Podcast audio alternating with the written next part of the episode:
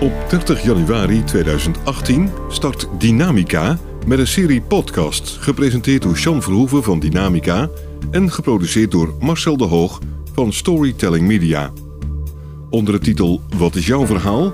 interviewt Sean mensen die vertellen over de impact die dyslexie en aanverwachte fenomenen zoals ADHD, ADD, dyscalculie, autisme en of hoogbegaafdheid hebben op hun leven en wat het inzicht voor hen betekent dat ze conceptuele denkers zijn.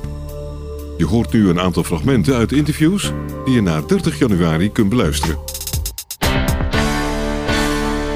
Dit is Elisabeth. Er zijn een aantal dingen die ik hier geleerd heb, waardoor mijn uh, taal- en schrijfvaardigheden ook enorm zijn verbeterd. Ik realiseer me dat mensen heel snel afhaken als dat niet in orde is. Allerlei manieren gevonden om dat op een uh, hoger kwaliteitsniveau te brengen. Een van de dingen waar mijn kracht ligt is dat ik heel goed in staat ben om uit een hele grote rapportage een heel duidelijk dashboard kan destilleren waar managers in één oogopslag kunnen zien waar ze op moeten acteren. Dus hier gerealiseerd van ja, dat zit niet in iedereen zijn hoofd. Geleerd heb van oh, dat heeft toegevoegde waarde. Die visie kunnen uitleggen van die richting waar je op beweegt over vijf jaar. En je moet uit kunnen leggen waar je wil staan over een jaar. En je wil kunnen uitleggen wat je nu moet doen om over drie maanden ergens te staan. En dat zijn verschillende conversaties, maar die heb je allemaal nodig om die verandering in gang te zetten.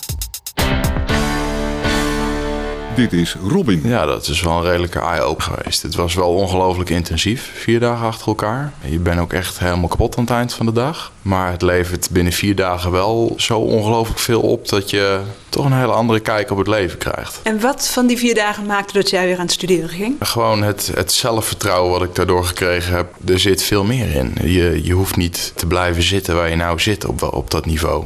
Maar hoe weet je nou dat je iets kan? Terwijl je jarenlang gedacht hebt, nou ik ga niet meer doen. Wat gaf de doorslag? Dat je kan zeggen van ja, ik ben slim. Het zien en het merken met uh, bepaalde simpele technieken. Dat leren helemaal niet ingewikkeld is. En welke technieken zijn dat dan? Uh, snellezen bijvoorbeeld. En wat heeft dat snellezen jou uh, opgeleverd? Dat ik met stukken, boeken, ja, dingen die ik moet lezen voor mijn opleiding... niet meer met tegenzin aan ga beginnen.